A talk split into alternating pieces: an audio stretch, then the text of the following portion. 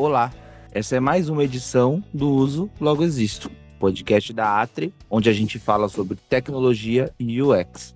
O meu nome é Diego Meirelles, eu sou analista de inbound marketing da Atri e hoje a gente vai falar sobre briefing, uma das coisas mais importantes para montagem e estratégia de um projeto. Porque através do briefing a gente consegue recolher todas as informações necessárias, tudo que o cliente precisa para alcançar seus objetivos e assim montar uma estratégia forte e eficiente para cada cliente personalizado. E por isso nossas convidadas já estão hoje preparadas e apostas para esclarecer todas as nossas dúvidas sobre o briefing e a importância desse processo. Oi, gente, eu me chamo Ana Flávia, sou gerente de contas aqui na Atri. Oi, eu sou a Monique, também gerente de contas aqui na Atri. Legal, gente. E hoje, como os ouvintes já viram, o nosso tema é a importância do briefing. O briefing ele tem um papel importantíssimo na construção de um projeto, porque é por ele que começa, basicamente. Né? E a gente ter ruídos no começo já dessa jornada do cliente é muito problemático, assim como a gente ter um briefing muito bem estruturado é meio caminho andado para a gente desenvolver um projeto muito bem feito. E aí, para a gente começar a falar sobre isso, antes da gente começar a puxar, a puxar as perguntas, eu quero fazer um quebra-gelo aqui só para a gente começar a compreender melhor, né? Para que, que funciona um briefing? Uhum. Vocês têm alguma história de briefing que deu errado? Porque eu vou começar dizendo algumas minhas, só para a gente contextualizar, porque assim, como eu disse já no início, a gente estruturar bem um briefing é meio caminho andado. Assim como se a gente estruturar mal ou não conseguir transparecer exatamente o que o cliente pediu, é um problema. Aí eu vou começar dizendo da minha parte, porque eu entrei no marketing através do design. É, sou designer também. Então, principalmente quando pegava freela, alguma coisa assim, até hoje de vez em quando isso acontece. Existe uma dificuldade tão grande em você conseguir estabelecer bem o briefing, porque geralmente em design, muitas das vezes, não é uma empresa que chega em você te pedindo um freela. É uma uhum. pessoa que, olha, eu preciso de um flyer para minha balada, por exemplo. A atração é essa, o horário é tal, os ingressos são tantos, esse aqui é o endereço. E aí você monta. Esse basicamente é o briefing. Você, mesmo que você passe um formulário de briefing para a pessoa, a pessoa não preenche. A pessoa, ela, ah, é simples, é uma arte simples. E quando você faz, sempre volta. No meu caso, é assim. Que a pessoa, ah, mas eu queria igual isso aqui. Eu falo, pô, mas aí no briefing você podia ter colocado referência. E aí eu, te, eu teria mais ou menos a ideia do que você queria tudo mais. Esse é um problema sério que acontece no briefing, que é alinhamento de expectativa. Vocês têm alguma história do, de um briefing que deu errado? Nossa, eu no começo, assim, porque eu sou gerente de contas vai fazer três anos, no começo do ano que vem, e no começo eu tinha muita dificuldade para escrever o briefing. Nem era para entender o que o cliente me passava, mas sim, eu tinha um problema comigo mesma de como eu vou estruturar, quais informações precisam para cada equipe, e eu tinha bastante dificuldade, muitos dos briefings saíam incompletos.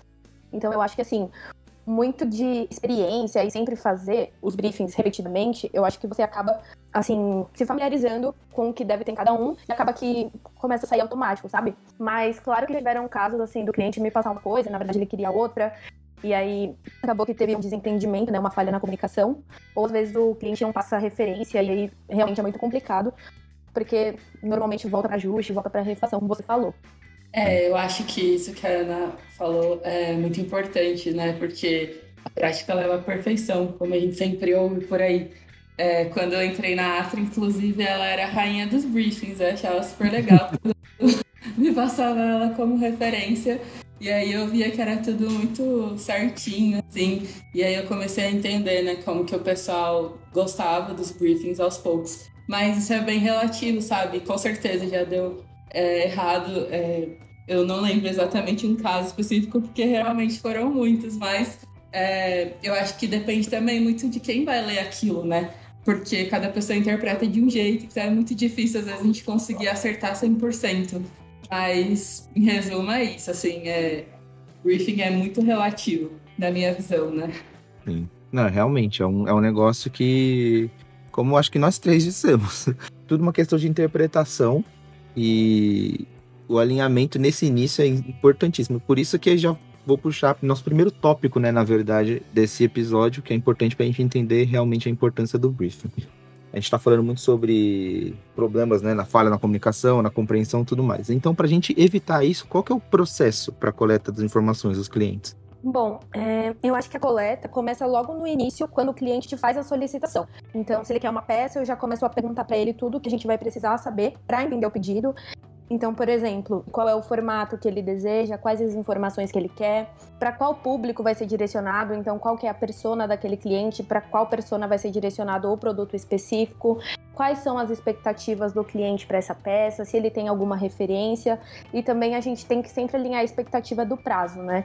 E aí, de todo modo, eu acredito que cada projeto tem um diferencial, né? Então a gente precisa entender qual é a melhor maneira para seguir naquele projeto, porque mesmo que a gente tenha um briefing estruturado, assim, um modelo de briefing estruturado, talvez aquele projeto precise de algumas mudanças, algumas pequenas mudanças, algumas alterações para seguir o que o cliente deseja, né?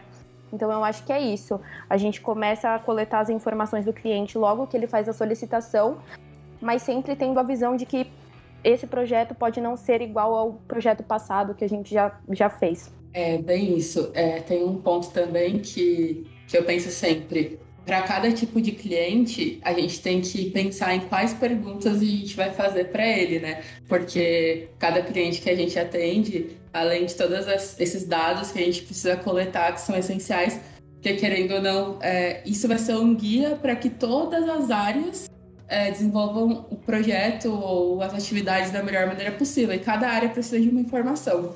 Mas como que aquele cliente vai conseguir responder essas perguntas, né, para eu completar meu briefing?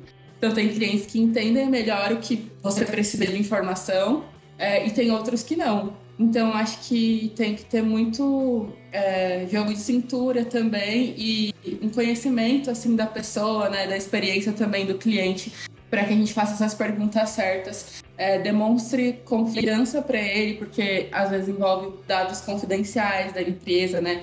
Então a gente sempre precisa mostrar que nós somos parceiros dele, do negócio, né, dali para frente, e que a gente está junto nisso para alcançar os mesmos objetivos.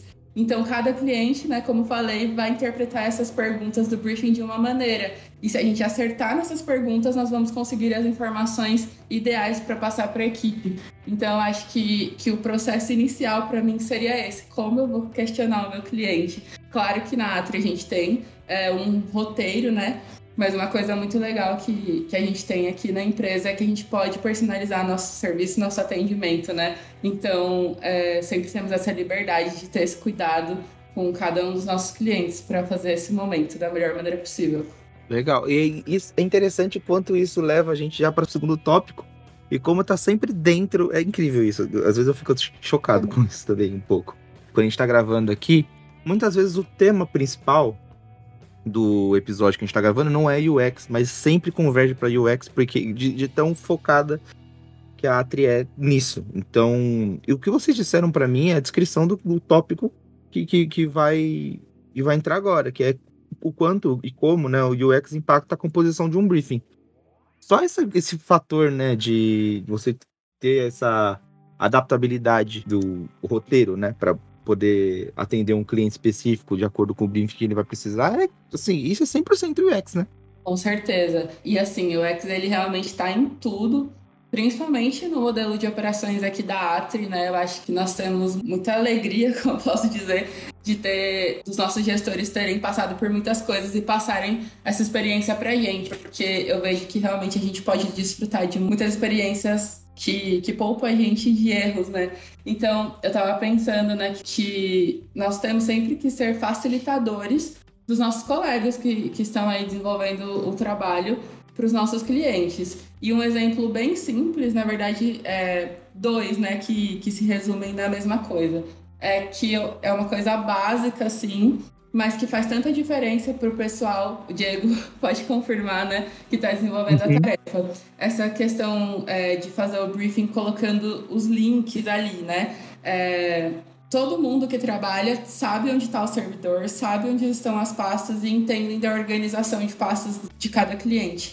Mas esse simples detalhe que nós fazemos, no caso, de colocar o link lá da peça que, que ele vai ter que usar como referência, é, da onde está a redação, de onde que está o, o, planejamento geral do cliente, a pessoa ela vai pegar aquela tarefa, ela vai ter a segurança total para iniciar aquela tarefa. Então, ela, é, acho que passa um misto de sentimentos aí, né? Quando a pessoa olha aquilo e fala, Cara, o, o meu gerente de contas ali realmente foi um facilitador eu espero, né, que, que, que internamente haja esse sentimento. Porque se eu precisei de alguma informação, ele colocou aqui, e se eu precisar, eu sei que eu posso contar com ele. Então isso poupa de muitas coisas, né? Procrastinação, dentre outras coisas que podem surgir, porque realmente ele vai poder ter tudo ali. E eu acho que isso é UX, né? Causa uma boa experiência para a equipe.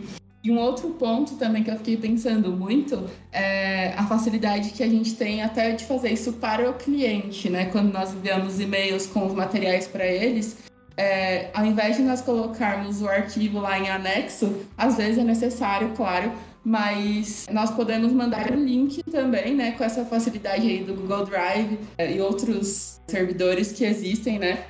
Mas ao invés de dele ter que ficar baixando vários arquivos, ele simplesmente vai clicar ali é, no link vai poder acessar o documento. Essa é uma facilidade que, que a Atri também possibilita para a gente, né, de compartilhamento de pastas com os nossos clientes. E isso gera uma experiência muito mais fácil no nosso dia a dia, né? Até para não precisar ficar baixando vários arquivos. Então, para mim, é, isso é uma coisa, né? Que é tão simples, mas que faz diferença tanto para a equipe quanto para os clientes. Sim, com certeza eu concordo com o que a Monique falou. E também eu acho que o UX está muito presente em tudo que a gente faz. E a gente mal percebe. Por exemplo, eu acredito que a ordem das informações e a linearidade de um briefing pode impactar muito na compreensão de quem está lendo. Então, ao máximo, deixar o briefing o mais objetivo possível, mas claro, com todas as informações necessárias, para que a pessoa consiga entender facilmente o que, que ela precisa fazer naquela tarefa específica. E acho que isso também, um briefing completo e com todos os pontos necessários inclusos dentro do material, otimiza o tempo né, de quem vai fazer a tarefa e evita os ajustes que Totalmente. o cliente pode pedir, ou também evita as dúvidas, né? Porque normalmente eu sempre deixo muito aberto para as pessoas me perguntarem se elas têm dúvida ou se elas precisam de alguma ajuda, se precisa de mais alguma coisa que às vezes eu possa ter esquecido de colocar no briefing. E essa dúvida que gera na pessoa, e aí ela vem e me chama, e talvez eu esteja ocupada fazendo outra coisa e não consiga responder na hora, às vezes demora também para a tarefa ser concluída, né? Então eu acredito que a otimização de tempo também é um, é um fator muito importante no UX que acaba impactando num bom briefing. Com certeza. Inclusive, vocês duas, os briefings que vocês fazem, porque eu pego muitos deles para executar, né, nas tarefas, como a Monique disse, é, é 100% isso. Eu acho que a inclusão que vocês fazem, por exemplo, dos links, como vocês já citaram, links e a linearidade, como a Ana disse também, é assim. Além de economizar tempo, você também. Não é só a economia do tempo da pessoa ter que acessar o lugar onde ela vai executar a tarefa. Não, não é só isso. É também a economia do tempo da compreensão, porque se você monta um briefing nessa ordem cronológica certinha, fica, assim, 100% compreensível, assim, a primeiro olhar, assim. Então, é, é, é eu acho que 90% da tarefa é compreender o, o, briefing corretamente, assim. E a gente tem isso muito bem aqui na ata, graças a vocês duas também. É, e aí, já, já casando com isso, é, já é importante até puxar esse terceiro tópico, que é sobre o time. É, uhum. A gente tem essa qualidade nos briefings e tudo mais. Eu acho que existem outros fatores que é o que a gente pode destrinchar agora para descobrir como a gente faz para construir um time que absorva bem as solicitações, como é o caso da Atri. Antes até de entregar para vocês, já fazer um adendo aqui que eu entrei na Atri em março. É, eu vinha de uma outra cultura, né, de distribuição de tarefas e tudo mais, de execução mesmo, e eu fiquei impressionado demais, assim, com o quanto funciona e o quão simples é de você entrar também, assim, você entra, não é difícil de você pegar o, o ritmo, uhum. porque é, é, como um reloginho, já tá funcionando tão bem, e aí a pergunta é essa, como que foi feito, como se faz para construir um time assim, e como também foi feito para que a Ata chegasse a esse ponto, né? Bom, é, eu acho que o ponto principal para construir um time que absorva as solicitações é criar um laço de confiança com cada um deles. E assim, se mostrar aberto para caso ele tenha dúvidas e mostrar realmente para cada um que a gente está do lado deles, sabe? Então, assim, mesmo que as pessoas pensem que existe uma certa hierarquia entre os gestores de projeto e o time, é, sempre a gente está do lado do time, a gente sempre quer ajudar, a gente sempre quer facilitar para eles e não o contrário, sabe? Então eu sempre tento é, me mostrar muito aberta para cada um, eu tento sempre conversar e sair também um pouco do âmbito do trabalho para que eles vejam que eu tô aqui, sabe? E assim, eu vou ajudá-los no que for necessário. Com certeza. É, além disso que a Ana falou, eu acho que é muito importante trazer também é, esse, esse colega de, de time, né, para a realidade do cliente. Então, é, acho que a participação deles em reuniões, ouvir o cliente, entender até a dificuldade de compreensão, às vezes, do cliente no nosso processo, facilita com que ele é, perceba o desafio que nós temos também como gestão da conta, né? E crie neles essa responsabilidade de colaborar, de contribuir ainda mais e sempre mostrar para eles as metas, os objetivos das contas. Eu tenho tido essa experiência, né, por atender hoje a Atri como um dos meus clientes. A Ana também já passou por isso. É, quanto mais a equipe está inserida né, na, nas metas objetivos do cliente, mais eles se sentem parte daquela missão. E um ponto muito importante também, é, tanto nós que somos gestores da conta, como quem está trabalhando na parte da operação, estamos vestindo a camisa da empresa que nós trabalhamos. Então, o cliente precisa ser bem atendido, não por, porque nós precisamos mostrar resultados individuais, mas principalmente porque a nossa empresa precisa entregar um resultado, né? E fazer bem para aquele cliente também. Então, nosso objetivo é o mesmo no final dar satisfação para aquele cliente. E isso acaba fazendo com que o time absorva mais essas solicitações, mostrando que nós estamos trabalhando juntos para o mesmo propósito, né? Então, eu tento sempre passar essa visão para quem trabalha comigo e tem sido mais efetivo dessa maneira. Eu acho, acho legal que essa discussão que a gente teve agora me levantou uma outra questão que eu não tinha pensado ainda, é, lembrando um pouco de um dos últimos episódios que a gente gravou, que foi sobre tecnologia a favor dos negócios. É, a gente, acho que a gente até falou isso também no outro episódio com o Gabriel Carvalho, né, nossos, nossos chefes aí, onde ele falou, né, sobre esse desafio da Atri ser uma empresa que tem colaboradores em vários lugares do Brasil. A gente é digital. É meio surreal falar isso, né? A gente é uma empresa que trabalha totalmente é, como um reloginho nas entregas, na produção e tudo mais, mas ao mesmo tempo a gente tá distante um do outro. A gente não tá num escritório todo mundo junto tendo esse diálogo pessoalmente, é um diálogo 100% virtual. Aí, com tudo que vocês falaram agora sobre essa absorção do time, como montar solicitações, montar um time desse jeito, qual vocês acham que é a importância do, das ferramentas que a gente tem? Porque a gente tem ferramentas de gestão de projetos, outras ferramentas também, né, de o Drive mesmo e tudo mais. Qual que vocês acham que é a importância pra gente chegar no nível que a gente chegou, dessas, dessas ferramentas que a gente usa? Então, eu acho que as ferramentas que a gente usa agora são essenciais para a organização do time. Porque você até perguntou é, como que a área chegou nesse ponto, né? De, assim, de ter um time que absorve as solicitações. E antes não era assim. Eu acho que a gente teve que trabalhar muito para isso e organizar assim de todos os modos. É, antes a gente não usava tanto o Notion, por exemplo, que é uma ferramenta que a gente usa bastante agora. Antes eu acho que a gente usava basicamente o Drive, o Slack e o Run, só que ainda era um pouco desorganizado, sabe? Então eu acho que a partir dos processos e da organização de todo mundo, eu acho que foi é, é um trabalho em equipe que ajuda muito facilita muito pra gente encontrar as informações e conseguir fazer um trabalho muito bom por causa delas certeza. É, esse é um ponto que eu penso muito, sabe? É, enquanto a Atri é, facilita também o nosso trabalho de gestão, né? É, e também respeita o nosso espaço para trabalhar e as nossas preferências, né? Então, por exemplo, a Ana falou do Notion, que hoje a gente está usando mais. Porém, eles nos dão a liberdade, né, diretores, de usar da maneira que se adequa mais à nossa realidade, de cada um, porque cada um tem sua forma de de se organizar, né? Então, isso é muito legal. Uma coisa que eu sempre penso bastante também é, por exemplo, o Slack, né? Hoje, quando a gente coloca, por exemplo, que a gente está em reunião ou que a gente está no horário de almoço, eles realmente tomam esse cuidado de não ficar chamando naquele momento.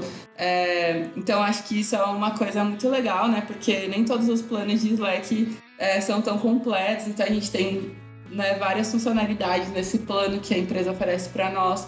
Tem outra coisa também que eu acho legal, é, a gente está usando uma ferramenta que a gente consegue mapear ali e escrevendo nela onde que são os ajustes num wireframe, por exemplo.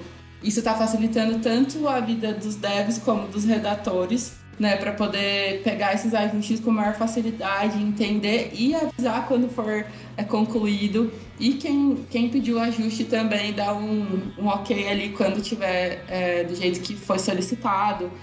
E outras coisas né, que a gente tem, é, quando nós falamos que precisamos de alguma ferramenta nova, é, é muito fácil da gente conseguir isso, desde que realmente isso se mostre necessário. Então, acho que se, tá, se tratando da Atri, nós temos todo o apoio possível em relação a ferramentas, das mais simples às mais completas. Assim, eu que já. Acho que vocês também já passaram por outras empresas e a gente sabe que algumas não oferecem essas facilidades. E acho que nós somos muito privilegiados nesse sentido. Não, não fazendo jabá aqui, né, para a empresa, mas eu realmente sou muito feliz de, de poder contar com isso no meu dia a dia. Facilita demais meu trabalho. É, eu acho que não é nem questão de querer ou não fazer o Java, né? Que realmente não tem como não fazer, porque realmente é, é surpreendente mesmo, como eu disse. Sim. A gente tá tão distante geograficamente falando um do outro, mas funciona tão bem. Porque essas ferramentas, né, e a estrutura que, que, a, que a Atri montou possibilitam que a gente trabalhe como se tivesse um escritório físico um perto do outro e se entendendo Sim. super bem. Então é muito importante mesmo. É, eu, uma coisa que eu até falo que eu me sinto mais próxima das pessoas agora que é em home office do que quando era no presencial. Porque eu cheguei a trabalhar na Atri um mês antes da gente entrar em isolamento social e agora eu me sinto muito mais próxima de todo mundo, mas não conhecendo ninguém fisicamente. Então eu acho isso muito legal, assim, muito diferente. Eu acho que isso nunca aconteceu é. antes em outras empresas. Não, é, é, é muito, é muito legal. Aí, outro parênteses gigantesco, é realmente. É tão surreal como funciona que eu entrei, eu já entrei na, na Atri antes do. Antes não, depois, né, da pandemia, 100% digital. Nunca tive é, pessoalmente com ninguém, nunca vi ninguém assim. Mas eu passei por um, por um melhor momento né, da minha vida, foi o nascimento do meu filho, e eu me senti abraçado por todo mundo que eu nunca vi na vida, sabe? De tão próximo que é a relação que a gente tem. E funciona super bem. Acho que isso é um grande destaque. E aí, já passando nosso quarto tópico, que também vem englobando tudo isso, vem trazendo tudo isso, mas eu acho que de tudo que a gente falou, demonstra bastante o quão importante é o trabalho de um gerente de contas, né? Porque pode parecer que é só briefing, parecer que é só isso, mas olha, a gente vai conversando, olha o tanto de coisa que surgiu. De organização, de, é quase como se vocês fossem. Vocês estivessem regendo uma orquestra, né? E precisa estar tá tudo alinhadinho, bonitinho. Aí eu queria colher de vocês quais são, nas suas impressões, né, os principais desafios de um gerente de conta. Bom, eu acredito que o meu principal desafio é ter uma visão estratégica do todo para poder gerenciar todas as áreas que me dizem respeito, né? Entregar tudo no prazo. Então a gente precisa muito se colocar no lugar não só do, do, time operacional envolvido, mas também da nossa direção, né? Da diretoria e também do cliente, claro. Porque cada um tem uma perspectiva e uma, um objetivo envolvido e nós precisamos atender tão bem é, todas as vertentes, né? Então, acho que isso também, é, como a gente já falou no início, dá-se a, a, prática, né? O tempo de exercendo essa função, é, conhece, conhecendo bem com quem você trabalha, mas não deixa de ser um desafio, né? Não posso deixar de dizer que é um desafio, porque exige bastante aspectos psicológicos, físicos também, né? Você tem sempre que ter uma boa gestão dessas emoções, um autocontrole, né? Uma boa inteligência emocional em todos os sentidos. Então, acho que o desafio é esse. Mas quando você pega o, jeito também, eu acho que é bem mais fácil e as coisas se tornam mais simples, né? Você é, ganha certa maturidade, consegue resolver os conflitos mais difíceis de maneira mais simples, por incrível que pareça. Eu acho que a Aninha deve concordar comigo nesse sentido. Sim, concordo totalmente. Até porque eu comecei como na, nessa área né, de gerente de contas como estagiária e eu tinha muito mais dificuldade de lidar com o cliente do que eu tenho hoje. Então, é realmente a prática, a prática e a experiência que vão fazendo que, que as coisas fiquem mais leves, né? E para mim, um dos principais desafios, sem sombra de dúvidas, é lidar com diferentes tipos de clientes. Então, por exemplo, eu preciso conhecer muito bem o cliente para saber como eu vou poder agir com ele, qual é a abertura que ele vai me dar. Então, no início, assim, quando um cliente entra e eu vou ser a gestora de contas ou do projeto dele, eu fico um pouco receosa, sabe? E aí é mais com as conversas e com o tempo que eu vou aprendendo o que eu posso fazer ou o que eu não posso com esse cliente. Além do que a Monique já falou também, né? Que uma das dificuldades também é mostrar para o time e para o cliente que a gente tem o mesmo objetivo. Então não adianta brigar ou bater cabeça, porque nós queremos a mesma coisa no final das contas. Verdade, isso tudo. Sim, é verdade. Inclusive, dentro do que vocês disseram, eu posso pontuar mesmo uma coisa que talvez seja uma das coisas principais gerente de contas, que é essa capacidade de transmitir para a equipe exatamente o que o cliente quer. E muitas vezes, quando eu, quando eu entrei, é, vocês duas já estavam né, na, na Atri, e eu passei por isso com vocês duas, de eu não entender algum projeto, alguma coisa e fazer a coisa errada, e vocês falarem, virem com direcionamento e não, veja bem, é assim, porque o cliente espera isso, isso isso, isso, e aí depois o negócio do deslanche vai embora. Porque eu acho que é importantíssimo, porque é, é tudo uma questão de cultura, né? Até por outras empresas que a gente passou, e quando a gente chega em um lugar que tem esse compromisso de fato com. A gente sempre volta pro UX, mas eu acho que é isso. Esse compromisso de fato com a entrega personalizada para aquele cliente. Do jeito que o cliente espera, do jeito que o cliente tem a expectativa, até para não ter essa distorção depois dos resultados no final. Então é importantíssimo mesmo esse papel que vocês é, executam. Então, com certeza, é, essa questão de, da entrega personalizada, eu acredito que também, com o tempo, quanto mais a gente convive com o cliente, a gente começa a perceber isso mais facilmente.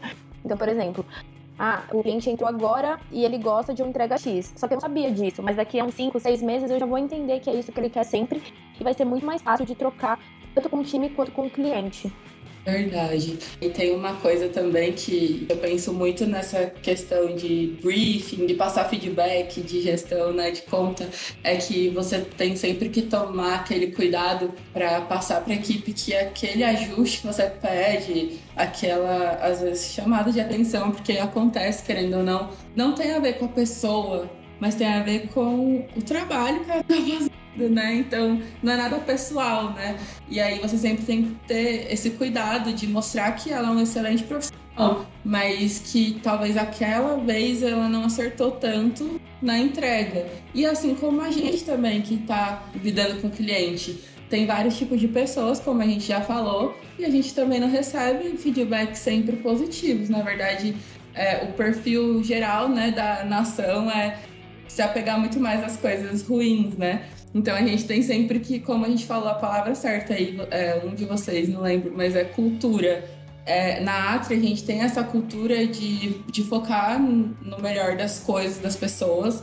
É, eu aprendo isso sempre com a Tina, né, que é nossa é, diretora, assim, que está mais no dia a dia com a gente. Ela passa muito isso pra gente e, e eu tento passar isso pra frente, né, porque realmente não tem a ver com as pessoas, mas tem a ver só com com o trabalho, é tudo sobre trabalho, né? E com a gente também. Então isso é um desafio, né? Falando ainda de desafios, é um desafio, mas eu acho que com a equipe que a gente tem, que é madura e está assimilando tão bem a, a cultura da empresa, isso tem sido muito mais fácil e facilita o trabalho de quem está gerenciando a conta, né?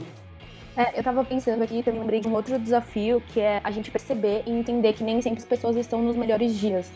Então, por exemplo, eu preciso muito que um designer faça uma peça pra mim, mas ele não tá sentindo muito bem psicologicamente ou até mesmo fisicamente. Então, eu preciso dar um passo para trás, entender o que tá acontecendo, entender o que eu posso ajudar para auxiliar isso, para ao mesmo tempo não prejudicar o meu cliente, mas também entender, assim, ter um lado mais humano, né? Entender como que a gente pode facilitar para o nosso time. Certeza. Totalmente. Eu sou a prova viva disso porque nos últimos quatro meses eu não venho dormindo muito bem, por uma razão muito legal, né? Mas e aí tem dias que eu dormi menos e aí até o cérebro pegar no tranco é complicado. Mas geralmente funciona. Assim, gente, eu queria muito agradecer a vocês duas. Foi mais um episódio incrível, né? Do Vlog Existo.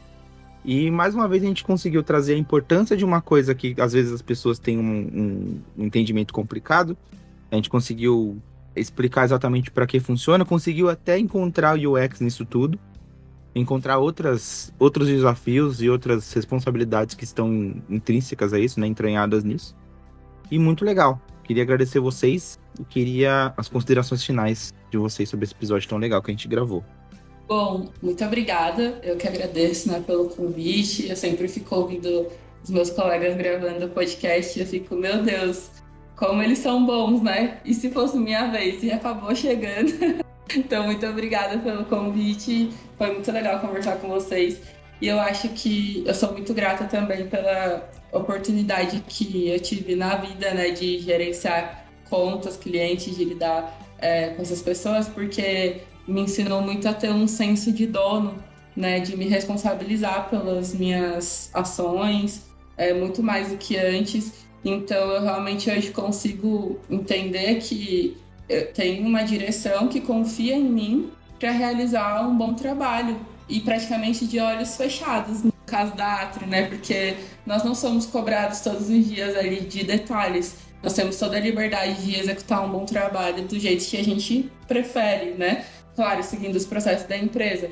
E isso realmente tem me dado ainda mais vontade de, de vestir a camisa né, da empresa, entregar um bom resultado não só para os clientes, mas fazer o melhor pela equipe. Então eu agradeço muito né, por ter entrado nessa área e ter amadurecido nesse sentido, entendido a importância desse senso de dono, que eu acho que todo mundo tem que ter um pouquinho, né? É verdade, eu concordo com o que a Monique disse.